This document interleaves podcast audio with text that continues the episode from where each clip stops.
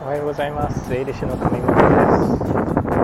この配信は会社の経営と家族の時間の両立を目指す一人起業家一人社長が知って得する経営やお金に関する豆知識を配信しております。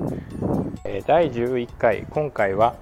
補助金を活用しようというテーマでお話ししていきたいと思います、えー、一人企業ですねあの事業をやっている方はあの必ず耳にされたことがあるんじゃないかな事業をやっていく上で補助金ですとか給付金ですとか助成金こういったものは耳にされていることは必ずあるんじゃないかなと思います。で中にはもちろん活用して、え事業を発展させている方もいらっしゃると思いますけれども多くの方はですねこう思うんじゃないでしょうか。補助金いろんななんか補助金ありそうだけど何をやっていいか分からないし何が自分が受けられるか分からないしえとにかく事業をやるので忙しいからえ何も手をつけていません。こんな考えの方ですね。こんなふうに、え考えて、え今なかなか動き出せてないという方いらっしゃるんじゃないかなと思います。はい、今日のお話も結論はですね補助金はマストで活用しようと。でもらえるものは全てもらってちゃんとビジネスを発展させようというのが結論です、えその内容についてお話ししていきたいと思います。えなんで補助金を検討しなきゃいけない活用しないといけないのか。一人社長は私必須だと思いますけれども3つポイントがあるかなと思っています。1つ目はですねまずですね1つ目出すだけで申請するだけでお金がもらえる。利益が確保できる。こんないいことないですよね。お金をもらえるんです。一言で言うならば。はい、えー、例えばですけれども皆さんが授業を行っていてえ利益率が例えば最終的な利益率、まあ、10%ぐらいっていう方が多いんじゃないかなと思います。はい、そういった方がですね例えば、まあ、私が活用した補助金ですと、えー、小規模事業者持続化補助金これ一人社長必須の補助金だと思ってますけれども、えこれをもらうた金額が50万円もらったんですけれども50万円利益を出そうと思うといくら売り上げが必要なのか。まあ、単純に利益率が10%の事業を行っていた、私もう少しありますけれども、まあ、500万売り上げが必要になるわけですね。500万分の売り上げを上げるために必要な労力。どれぐらいかかりますかね。皆さんのビジネスでちょっと考えていただきたいんですけれどもその労力を考えるともちろんですね特殊性が高いんですが補助金を申請するというのは結構ノウハウが必要で大変なんですけれども500万円分の売り上げを確保するのとどっちが大変かなっていうお話ですよね。はい、で今これサポートしてくれる専門家たくさんいますので、まあ、そういった方と協業で一緒にやればそんなに難しい補助金申請というのは実はそんなにハードルが高いものではないと思ってます。1つ目ですね。キャッシュを確保するのに必須なんです補助金は。500万の売り上げを上げるよりもスピーディーに50万円の利益を出す。これが、えー、必須な考え方なのかな1つ目かなと思います。で2つ目はですね、まあ、前回以前からもお話ししてますけれども経営のスピードを速めることができると。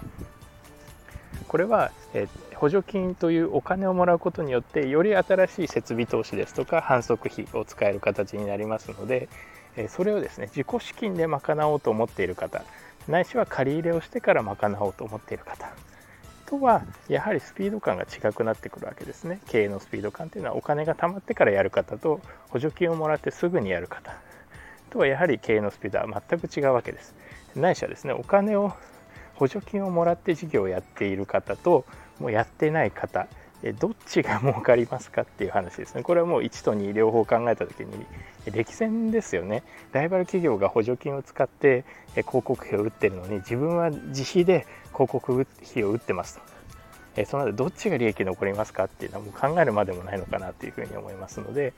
経営のスピードをまず速めるライバルと差をつけるためにも必須の考え方かなと思います。で3つ目ですね私が補助金をお勧めしている理由は3つ目これが一番大きいんですけれども経営のブラッシュアップができる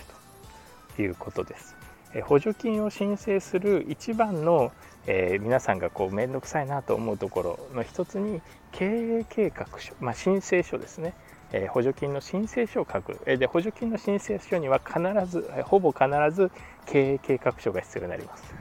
でそれはえど,、まあ、どんな補助金をもらうかによって書き方変えていかなきゃいけないんですけれどもただえ一つ言えることはやはり経営の理念であったりとかこれからどうやって事業を拡大していくか。まずここは必須で書いていかなきゃいけない形になりますね。今後1年間3年間5年間の間にどういうアクションをとってどういうふうに事業を拡大させていくかと。そのためにどういう利益を出すためにこういう経費が必要なのでこういう経費を使うために補助金をくださいと。そういうストーリーになるわけです。えー、やはりですね企業、えー、事業ビジネスを自分でややられている方はちゃんと経営計画を作っている方っていうのはやはり多くないのかなと。私の感覚で12割かなというふうに思います。皆さん感覚でこれは儲かるんじゃないかとか。まあ簡易的なもちろん試算はもちろんすると思いますけれどもしっかりと文字に起こしてこういうふうに1年3年5年の計画を立てて行動していくんだという行動の指針になるような計画書を作っている方っていうのはおそらく12割ぐらいなのかなと思います。これがあるのとないのとではその後の事業の発展が大きく違いますね。あのこれを言うとですね、え計画書なんか作ったってどうせ当たんないだろうとその通りいかないだろう。あその通りなんですよ、え行くわけがないですよね。この、えー、経済環境の変化の中で狙った通りの利益売上が出るぴったり出るなんてことはまずありえないんです。ありえないからこそやるべきなんですね。どういうふうに自分がビジョンを思い浮かべてどういうふうに計画を立ててどういうふうにやったらこうやって売り上げが立つはずだったと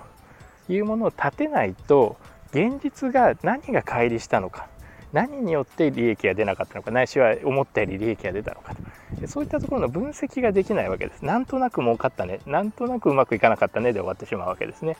まあ、そういったところをうまく分析する、えフィードバックするそしてまた未来に生かすために経営計画というのは必要なので、まあ、そういったものを作るいい機会だと思ってですね補助金を活用するお金も入ってくるわけですからお金をもらえるし経営を見直せるという非常にいい機会なので、まあ、そういったところはぜひ活用していただくべきかなというふうに思います。はい、私自身もですね開業したのが2020年でしたけれども、えー、開業早々コロナ2月ですかね。3月かやってきましてもう当たり前ですけど想定していたような経営はできないという形になりました、まあ、さらに余談ですけれども妻がその当時妊娠をして、えー、切迫早産になったので、えー、2人目の子供だったんですけれども上の子供はまだ保育園にも入ってないような状態だったので切迫早産で入院した形になりました。なのでコロナもあって外にも出れないし、えー、子供長女は面倒見ながら会社、えー、事業を経営しなきゃいけないというようなもう八方塞がりに近いような状況でした、まあ、そういった中でまどうにかして自宅で、えー、事業を発展させるためにという形で、まあ、オンラインでのこう集客ですとかオンラインでできることというのをいろいろ考えて、えー、その当時スタートした小規模事業者持続補助金に申し込みました。でその補助金を活用してホームページをブラッシュアップしたりですとかウェブ広告を打ったりと、まあ、そういった形で2020年の後半からですねかなり事業が、えー、上向きになっていって、まあ、なんとか食べれるようになったという経緯があります。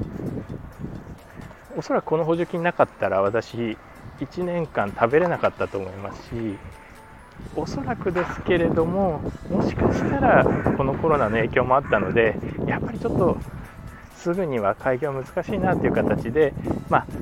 開業しながらですね他の事務所を手伝うとか、まあ、要は自分のビジネスじゃないようなことをしなきゃいけなくなったんだろなっていたんだろうなというふうには思います。もちろんそういうところもやりましたけれども、え、私がまず、え、今一人一人っていう言い方正しくないかもしれませんが自分のビジネスを立ち上げられた一番の、え、キーポイントは何だったかなと思うとやはり補助金を活用したことですね。その補助金を使って広告費や広告費ですね。反則費を活用して使ったことですね。でさらにはそれを使うために経営計画を考えた作ったことというようなところが一つキーになったのかなと思います。はい、なので、まあ、一人企業の方、え必須ですね、補助金を活用しようと、まずは補助金について、まあ、まっすぐにまず向き合おうというところですよね。面倒くさいとか、どうせもらえないんでしょとか、何から手つけていいか分かんないよっていう方、え、たくさんいらっしゃると思いますが、まずは自分が受けられる補助金ってあるのかなというところをまず検討していただくのがいいのかなと思います。はい、して一人社長がおすすめの補助金は小規模事業者持続化補助金ですねこれは年に34回募集してますのでぜひ活用いただければと思います。で、まあ、この補助金についてちょっと次回以降また解説していきたいなと思いますのではいよろしくお願いします。